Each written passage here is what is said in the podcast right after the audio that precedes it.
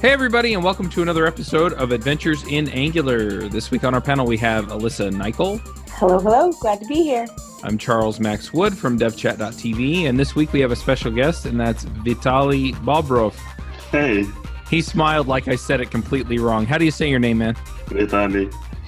Vitali. Is it sounds? I'm just not Polish enough. I'm Ukrainian. I'm just living in Poland. Oh, I see. Yeah. Even better. I'm not Ukrainian or Polish enough. This episode is sponsored by Sentry.io. Recently, I came across a great tool for tracking and monitoring problems in my apps. Then I asked them if they wanted to sponsor the show and allow me to share my experience with you. Sentry provides a terrific interface for keeping track of what's going on with my app. It also tracks releases so I can tell if what I deployed makes things better or worse. They give you full stack traces and as much information as possible about the situation when the error occurred to help you track down the errors. Plus, one thing I love, you can customize the context provided by Sentry. So, if you're looking for specific information about the request, you can provide it. It automatically scrubs passwords and secure information, and you can customize the scrubbing as well. Finally, it has a user feedback system built in that you can use to get information from your users. Oh, and I also love that they support open source to the point where they actually open sourced Sentry if you want to self host it. Use the code DevChat at Sentry.io to get two months free on Sentry's small plan. That's code DevChat at Sentry.io. Do you want to give us a brief introduction? Let let people know who you are, why you're famous, all that stuff. I'm not famous. I'm just Just smart. Okay. a software engineer in. I'm a software engineer at a outsourcing company called EPAM Systems. Now I'm work, working for one big client, which I can't name because of NDAs. So yeah, that basically is I do my programming day to day, working with Angular, now more with Dart Angular, and trying to experiment with some algorithms because I also continue learning some computer science stuff, and that's. Awesome. Looks like Frosty just joined us. Frosty, we're doing introductions. You want to say hi? Yeah, sorry for being late. It's good to be here. I'm glad to talk to Vitaly, so this will be good. Cool. You said it how I said it, so he you're you're not uh, Ukrainian enough enough either to say his name. So H- h- What's the? How do you say it? Oh, I don't know. I'm comfortable with these variations I heard before, so I don't really care. So Oh, I- Vitaly. There you go. I'm I'm totally giving you a bad time, man. Uh, so let's let's go ahead and uh, and start talking about this. You wrote an article about doing smart 404 pages with Angular, and I read through that and I was like, that is cool. Do you want to just explain briefly what the problem is, and then we can start talking about what the solution is and why you approached it the way you did? Okay, so basically the problem is that uh, usually we just show some 404 page and that's it. Uh, sorry, we have haven't found any resource for you. You can go to the home page or somewhere else or try again. So basically, it's not improving the user experience here. So user looking for something and they miss the point. And sometimes the case why they can miss something, just typo we're humans we can type an url make mistakes and so on so far and basically uh, levenshtein distance algorithm it also called as um, edit distance algorithm as well uh, it counts like how many changes you need to do to transform one string to another string and that's it. So basically if we we already as developers know the all passes passes um, possible in our application so we can go through this uh, list of passes and provide a suggestion what could be done for the user and basically it improves the user experience in this way so user have some choice and want to go to just homepage or somewhere else so Hmm. they can possibly go to the path they really wanted to. So basically, that's it. And uh, this algorithm used actually most of uh, text correction programs, uh, for example, or some variations of this algorithm. So it's widely used, but not used on the web as that much, especially for error pages. Gotcha. The Leven, Yeah. Levenshtein distance algorithm. That's kind of uh, Sure. the big That's piece of this. Yeah, that seems like that's kind of the main focus of this um of this article is putting up a 404, but using the Levenshtein to give them suggestion on where they may want to go instead. Right. It's kind of a did you mean to go here? Yeah. No, that's interesting. That's really, really cool. So how did you first find out about I mean the Levenshtein distance algorithm? How did you like where did the connections in your brain be like, oh I'm gonna use this to do this? Like what what happened? How did it how did it happen? So I don't remember what particularly I'm looking for, but uh, I was going through the source code of Angular CLI. I looked for something about schematics, I think, but I found that they uh, trying to sugge- suggest uh, a command to the user if they make a typo. For example, if you type something not in generate but generate or somewhere else, they trying to go through the list commands they have and provide you a suggestion. So basically, it was interesting, and uh, the code itself well documented. So I saw how they did these suggestions. So they use this Levenshtein distance. There also was a link to the wiki page of this algorithm. So it was interesting at, some point. I don't know how. I just thought that I can apply it for something like for zero four pages. So my advice is to go through the source code. You can find interesting things there and use it for your needs. And I think most of CLI tools do something like that. Git, for example, and Yeah, I've I've had NPM do that kind of stuff too. So that's actually really interesting. You went you found this in the CLI code. yeah, I love it. Did they call it? Do they call it Um, the Levenshtein algorithm too, or what do they call it? Levenshtein, yeah. Yeah. Okay. The, the function function actually was called Levenshtein Okay. with link to Wikipedia. Oh, really? It had to, it had a link to the Wikipedia. In comments, yeah, sure. Oh, nice. That's awesome. I thought it would be And called Chuck basically- uh, Can't Type. Yeah. If And you if you do it, Chuck, you can call it Chuck can't type. Yeah, that, that's what I would have called it. Have a wiki page for why Chuck Yeah. can't type. That's right. The NPM spell check for Chuck. Yeah. So, can you do the Levenshtein algorithm for multiple words? Because I'm assuming that not all pages on all websites are going to be, you know, one word like generate or home or about, right? Some of them are going to be, this is the Adventures in Angular episode on blah, blah, blah, right? And so, if you're kind of close to some of that, will, will it do it for a phrase or a title? So the algorithm itself does a comparison between two strings. So and that's it.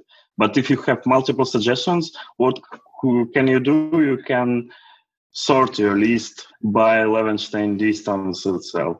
And Right. if you have something long in, in the URL, you can just replace uh, the dashes with spaces and something like that, or leave as it is. So it just will question. increase the distance itself.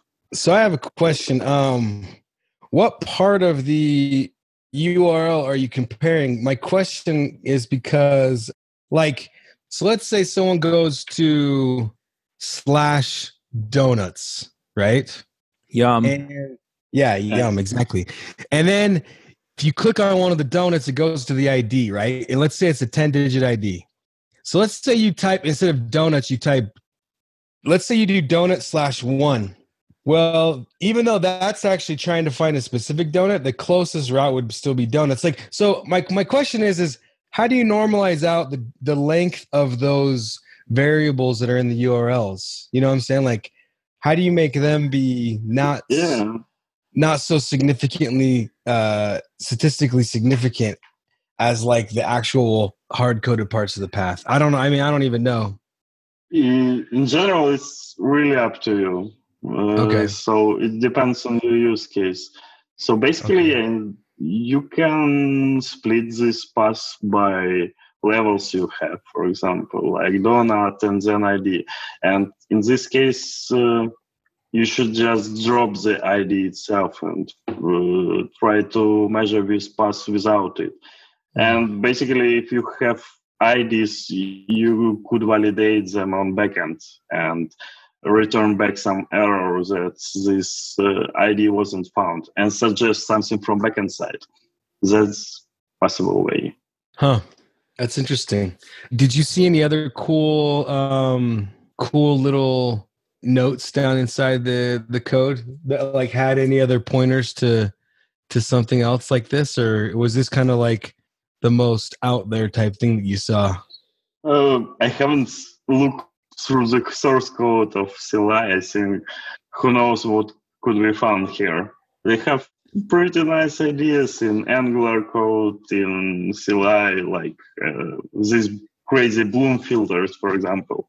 Uh, I think I read few articles about it, or how they use uh, bit manipulation to map uh, node types, for example, or something like that.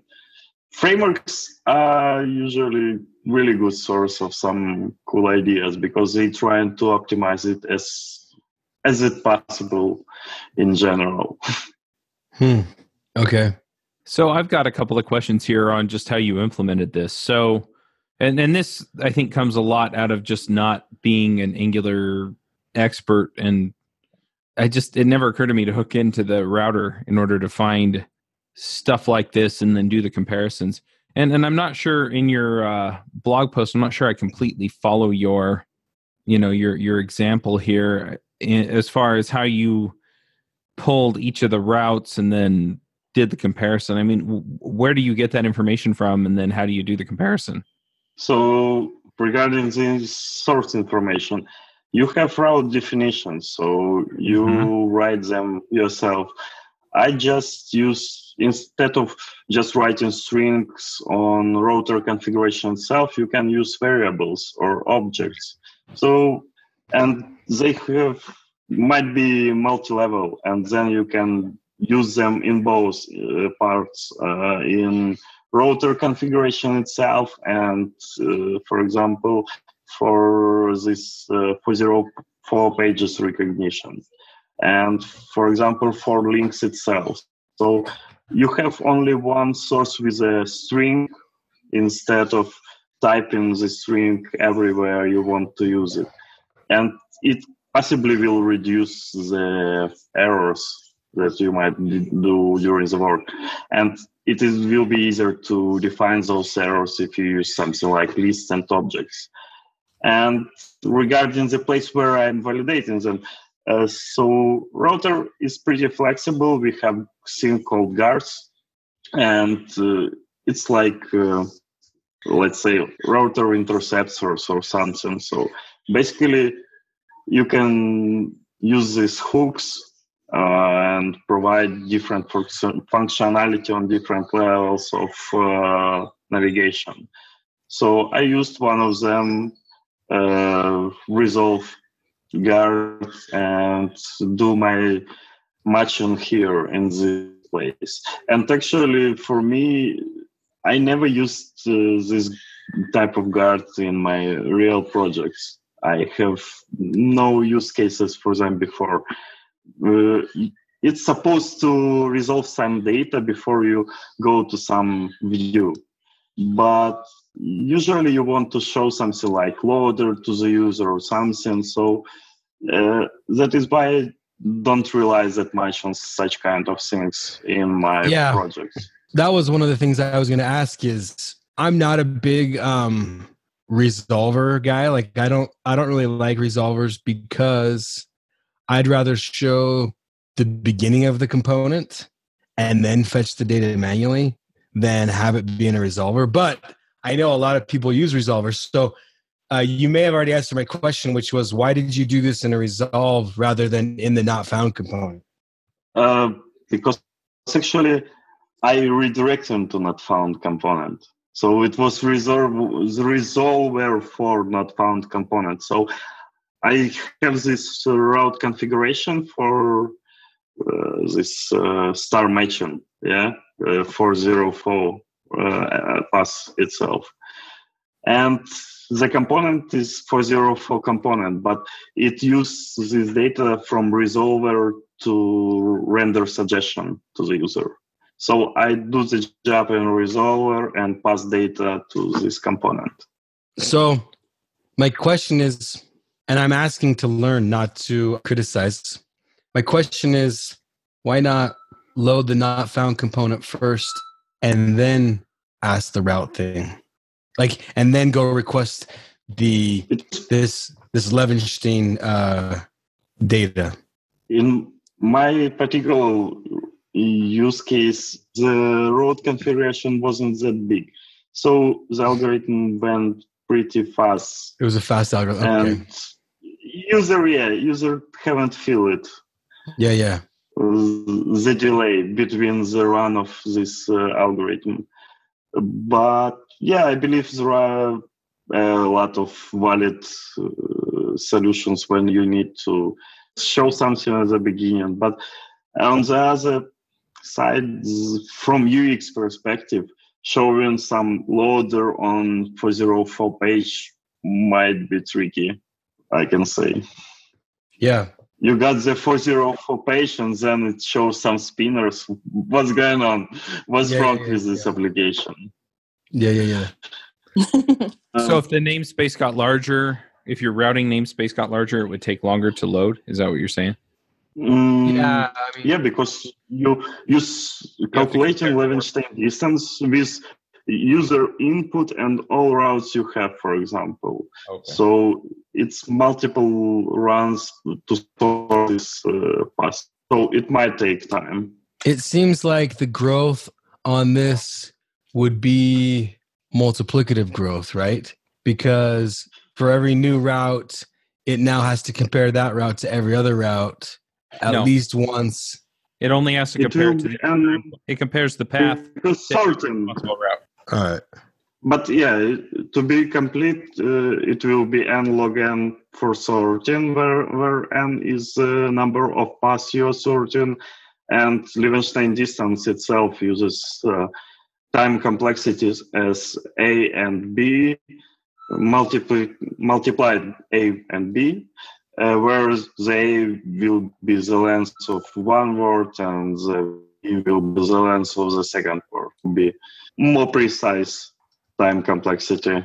Need to create a complex enterprise Angular application? Angular Bootcamp is an intensive three day workshop class to learn the basics of Angular through sophisticated techniques for real world applications. We target Angular 6 and the recent versions, with much of the curriculum is suitable back to Angular 2. Or go beyond the three day class with a consultation or project launch with Oasis Digital, the team behind Angular Bootcamp. We can assist your team or launch your project with advanced Angular topics including scalability, data flow, state management, full stack product design, and more. Contact us for a private class at your location or buy a ticket for public classes in various cities around the US and occasionally in Europe. Online live instructor training is also available at angularbootcamp.com. I think if you like, if it did get to a point where it was crazy to load um, all of the suggested routes, you could have a loader on your 404. But as long as you had a message saying, "Hey, we're calculating other possible routes" or something that that way people didn't think your site was broken because you're right. Like, why would there be a loader on a 404? But I think you could pull it off. Yeah. Yeah, I mean, it's not broken, but it's confusing. It might confuse people. yeah. Yeah. But UX area in general, it's, it's, uh, like following the trade-offs and so far, analyzing what will be better and test your ideas to be valid. I really, really want to do this on my websites though. How long would you say it took to implement? Like, once you're like, "Hey, I need to do this on my site," was it an hour? Was it a day? Like, how long did it take you to make this work? So the demo I made took me something like half an hour because basically the algorithm itself is the pseudocode is available on Wikipedia, so you can go through it and implement in any language you want. It's not like a rocket science, let's say. Have you open sourced your resolver so that other people could use it? I just publish these d- demos on GitHub, so Oh, okay. everyone who wants they can just fork it and play with it if they want. Okay. I don't think that yeah, because it's not something flexible, and I think it up to any application how to do it in details. So It- I just showed the idea. Okay. Gotcha. It seems Now- to me that um I would use it if it was published. It would make it easier for Chuck to use it if it was published. To be honest, Otherwise, we have never, to go figure it out. To be One thing honest, that- I have never seen guards as npm packages. Uh, be the first guy then. Be the first person to do that. yeah, there you go. Yeah. So one thing that I've been looking at is, and I'm trying to figure out how I would want to do this because this looks like something where you're actually actively using the Angular router to do a lot of the uh, routing for the application. And some of the things I build, I either blend front end routing and back end routing, which gets really hairy, I, I will admit, or I wind up just having back end routing. So not I don't always use Angular with the Angular router. Sometimes I'm doing it another way, and then I have Angular load an app in the page, and I'm just using some of the other features of Angular in the page. And so if I did this in that case, I would probably either have to what make a request to the back end and see if I can have it give me a list of routes or but if you said you have backend route, and why backend will not send this information? I guess that's true. I could just have the backend do the Levenshtein distance and figure that out, huh? And then you deploy it to uh, you make a gem out of it and get it out there for people to use. That's right. right. Yeah. And that you could do because you could just load it as a Rails engine. But the 404, Listen to you back end guys talk. well, the 404 in Rails is actually a static page. um, Yeah. In the app, so you would actually have to catch the route and then offload to another controller, which wouldn't be hard, but it'd be an extra step. Where is the right place to do that? I mean, is it the back end? Like, I I mean, think closer to your route configuration. I was going to say it depends on where your routing's at. yeah. If you if you have a server side rendered page like like you would in a, Ru- a Rails app, then you'd want it on the back end. If you had a Yeah. client side uh, app, as- an SPA, then yeah, you do it on the client side. Hmm. Probably very similar to how uh, Vit- Vitaly did it here. Yep. So But it also Yeah. seems like this approach would translate fairly easily over to React or Vue or anything else you wanted to use. So oh yeah, yeah, yeah, yeah. Yeah, it just is the case of the APIs. So I think React have 100 of routers, so you need to find how to hook inside them. yeah, you do the universal plugin that three three quarters of the library is just adapters to the different routing. Yeah. Well, cool. I like I like this project. I like this blog. I'm glad that you uh you did it and shared. I think it was a great idea. Are there any other extensions or ideas that you've gotten from this? You're thinking, oh well, if I can do a smart 404, maybe I can do I don't know something else, or add something to this, or I don't know. Actually, not yet. I have some plans about some small gamif- gamifications in applications, but Ooh, that could they're be fun. still work in progress. Put an Easter egg in your Yeah. result. Uh, random gifts, or Yeah. somebody shared on Twitter. Yeah. Yeah, you could pull a random dog from Get Dog from the Get Dog API and put it in there, or some sort of hash map- matching so that it would always show the same dog for the same route. I don't know. Could be fun. You could Well, do cool. a Levenshtein distance between their route and the name of the dog GIF file name or something. There you go. Yeah, exactly. That would be funny. That would be that would be goofy as hell. I mean, imagine if someone was like, maybe you meant to go to this route, and then we found here's the dog that closest matches the route you tried to go to. That'd be so funny. You can also Here- use Here's the gift fashion. Jimmy thought you were trying to see. this is this is the most sense that we could make of what you just gave us. Yeah, yeah. Actually, that would that would be a lot of fun. That would be a lot of fun. yeah. You could do a lot of fun things with it, just given the way that this kind of pulls together. So yeah. Yeah. Yeah. That's awesome. Well, thanks for uh thanks for coming on and sharing that, bro. That's, yeah, uh, absolutely. that's a fun little experiment. I mean, when I've done those kind of small experiments, uh, I know that when you're done, you're like, wow, that was fun and I'm proud of myself. And I want other people to be able to get benefit of that. So I can share in your excitement and I, I appreciate that you you wrote a nice blog. Your your blog was very well detailed, so I appreciate that as well. Like that. If I ever get around to this, this will be I mean, I'll you know I'll be back at your blog, probably copying your algorithm. So so yeah, that was good. Okay, thanks. Yeah. All right. Well, it sounds like we've kind of gone through this unless there's anything you have to add that we didn't talk about with this particular project. I think yeah, we are fine with it. we covered it as much as possible. So if, if people want to find this blog post and read about it, because there's a lot of listeners on the podcast, they're in their car, where are they going to want to go? How are they going to find this blog? This blog? Of course, on Angular In Depth, and on Okay. my personal blog, I cross posted. Okay, Yeah. cool. So yeah, Awesome.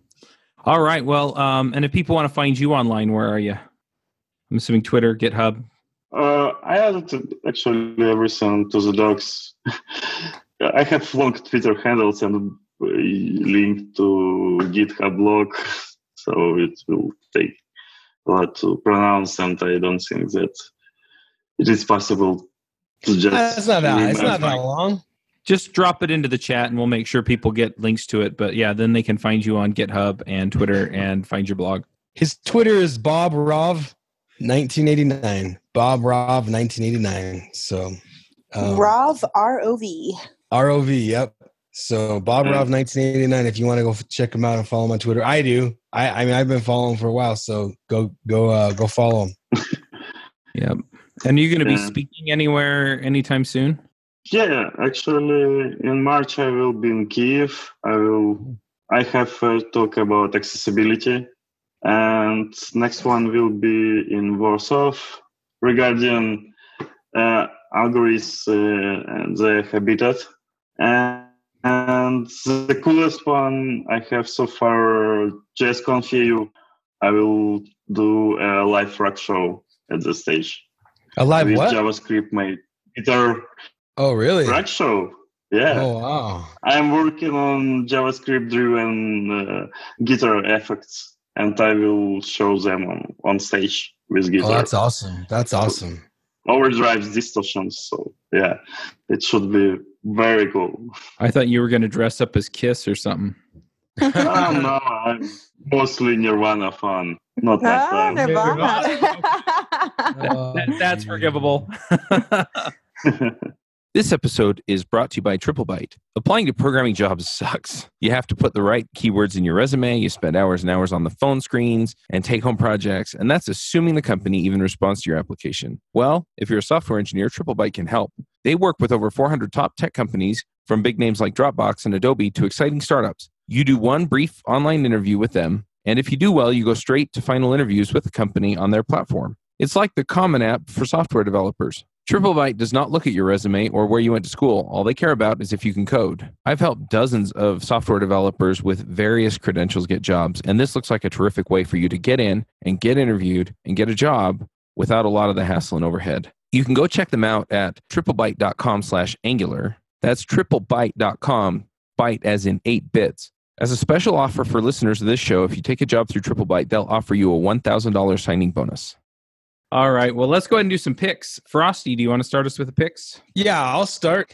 The first one may not go over well with everyone. I'm gonna pick the Cohen testimony, which we're actually missing right now to record this podcast. It's been phenomenal so far, but uh picking the Cohen testimony. For those of us who have no idea what you just said, can you? Oh, so, short, uh, short version Michael Cohen was Donald Trump's attorney. He is Okay. testifying before Congress. I've heard breakdowns from both sides, and it sounds like everybody who doesn't like Trump thinks that Cohen is telling the truth and is awesome, and everybody who does like Trump thinks he's lying through his teeth. And so it's interesting, and some of it's probably, so like, but it's like there, I don't know if you can. trial? No, No, he's he's gonna go to jail. The the Congress just said, "Hey, will you come testify to us?" And he's so he's there. Anyway, Okay. it, it's definitely interesting to look at and then see. Okay, What's Yeah. true? What's not? What's here? Anyway, Well, I don't know if there's any way of knowing the truth, but No, it's I it's, so it's been a great testimony. It's been a great testimony so far. Um, watching the Congress people, watching the been- politics is the fun part. Yes. well, just watching the Congress people is my favorite part. So Yeah. anyway, um, so the second pick is going to be. Uh, it was announced this week. It's the Huawei Mate X. It's my next phone. It's a foldable phone. Wait, what? So it's it's it's a foldable phone. So you can hold it, and it, it will look a lot like the size of your phone, but then it will um, open, and your phone will basically be, be twice the size. So you'll have a screen that's is twice this the size a of your. flip phone but modern? Uh, kind of. I mean, it's like a it's like a really big phone when you need it, but then when you don't, you just fold it back up, and it's not. So Samsung came out with one. Huawei's coming out with one. They both will be released sometime around the middle of this year. They're both around two thousand dollars for the phone, but um, anyway. So So is that Uh, that's- like a Nintendo? What is it? DS, where it folds open that way, has hinges on the side. yeah, you have a, fl- a flex screen, so the screen's flex bendy. So it's kind of interesting how that's going to work. but but it has like triple cameras and it has like 4500 4500 milliamp battery and I i mean, mean like literally folding your phone in half. It sounds insane. I have to look this up. yeah go My- go my go youtube it My life has been in vain up till now. yeah i mean it's gonna be what i think phones do going forward motorola's got one coming too they've got like remember the first motorola flip phones like what was that what were they mm-hmm. called the razor Yeah. Yes. so the ra- so the Razor. razor's coming back it'll basically be a small screen like really really small but when you like, want it would you say like half the size of a normal smartphone now? yeah How is yep. really small? Oh, yeah, like okay. that size. And then when you want to, though, you just flip it open and you have the whole smartphone again. So the Razor's coming back, and then um, anyway, I'm excited about the Mate X. I will be purchasing this phone. Nice. Those are my two picks. Cool. Alyssa, what are your picks? my pick is a kind of like going full circle here uh very front end it is a web typography newsletter that i just subscribed to and the the first one that i read this week was just awesome. Um it talks i'm i love when like going into ui ux designing things. And so it it actually dives into different not only web types but it was talking about in this specific one having like using uh, css to do things with like first letter or um, initial which of course only works in safari right now. But i love what it was like walking you through the css how you would make this happen and i thought it was like really really cool so if you're a nerd like me on design side i think this newsletter is for you so yeah Nice. I'm going to jump in with a few picks. So I am traveling right now. I am in San Francisco. Uh, the hotel I'm staying in is actually pretty nice. It's out on Fisherman's Wharf. I'm in San Francisco Bay, uh, San Francisco area. So, um, and I'm here for a conference called Code BEAM, which is for Elixir and Erlang, which we also have a podcast for. If you want to go to elixirmix.com, you can check that out. It's functional programming, pattern matching. Anyway, it's a cool language. But I'm doing one of the, or I'm I'm emceeing one of their tracks. So uh, anyway, that's that's been a lot of fun. Uh, Bro, the company, big time. yeah, big, big time to be an MC. yeah, I don't know about that. they asked me to, and I was like, yeah, I'll come. It's put on by a company called Erlang Solutions. They're based in London. Uh, we just did an episode with their CTO, Francesco Cesarini, and uh, that was a ton of fun. So I'll put links to all that in the show notes. The hotel I'm staying in is the Hotel Zephyr. Uh, the conference is in um, another hotel that's close by. I can't remember which one. Anyway, so I'm going to pick that. And then another one that I'm going to pick is uh, the AOC monitors that they have out there. They have one that's a USB driven one, and it takes its power and signal off the same cord from your laptop. And so it's nice because I can essentially travel with two screens if, you know, off my laptop. And oh, yeah. so that that's been super nice. So I'm going to pick that. And then um, Alyssa pointed out, so you actually travel with a microphone and a little stand, and why? Yes, yes, I do. So uh, the microphone that I have is the ATR 2100. It'll do XLR, which is kind of the three pronged plug. If you've looked at like the big MC public address microphones that go into a public address system, or concert mics. You know, they all use that connector, but it also does USB. So I can just hook it up to my computer and go for it. And uh, that's been really, really nice. And yeah, I have a little stand for it. So I'll put links to all that stuff in the show notes. The stand is just a desk stand. It's uh, a few inches tall and the mic slides into it and it holds it up so that you can hear me. So anyway, uh, when I'm when I'm traveling, that, that's usually my setup. So I thought I'd share it since I haven't talked about that kind of thing for a while. Vitali, what are your picks? So I will be go with algorithms. I push the link uh, in the chat. So there is a bunch of repositories with JavaScript implementation of data structures and algorithms and so on. And this one, I think, the most big of them. So you can find here almost all data structures and algorithms, including Levenshtein distance, everything in JavaScript, uh, well documented, and for each uh, data structure and algorithms, they have uh, README page with uh, explanation, pictures, and all this stuff. So really good resource to learn algorithms. Very cool. Well, thank you for coming and talking to us. It's it's been fun Thanks. to kind of dive into this, and it's a very very fun project. Thanks for having me. Yeah, I'm glad to hear this. All right, folks. We'll go ahead and wrap this up, and we will come back at you next week. Peace. Bandwidth for this segment is provided by CacheFly, the world's fastest CDN. Deliver your content fast with CacheFly. Visit C A C H E F L Y dot com to learn more.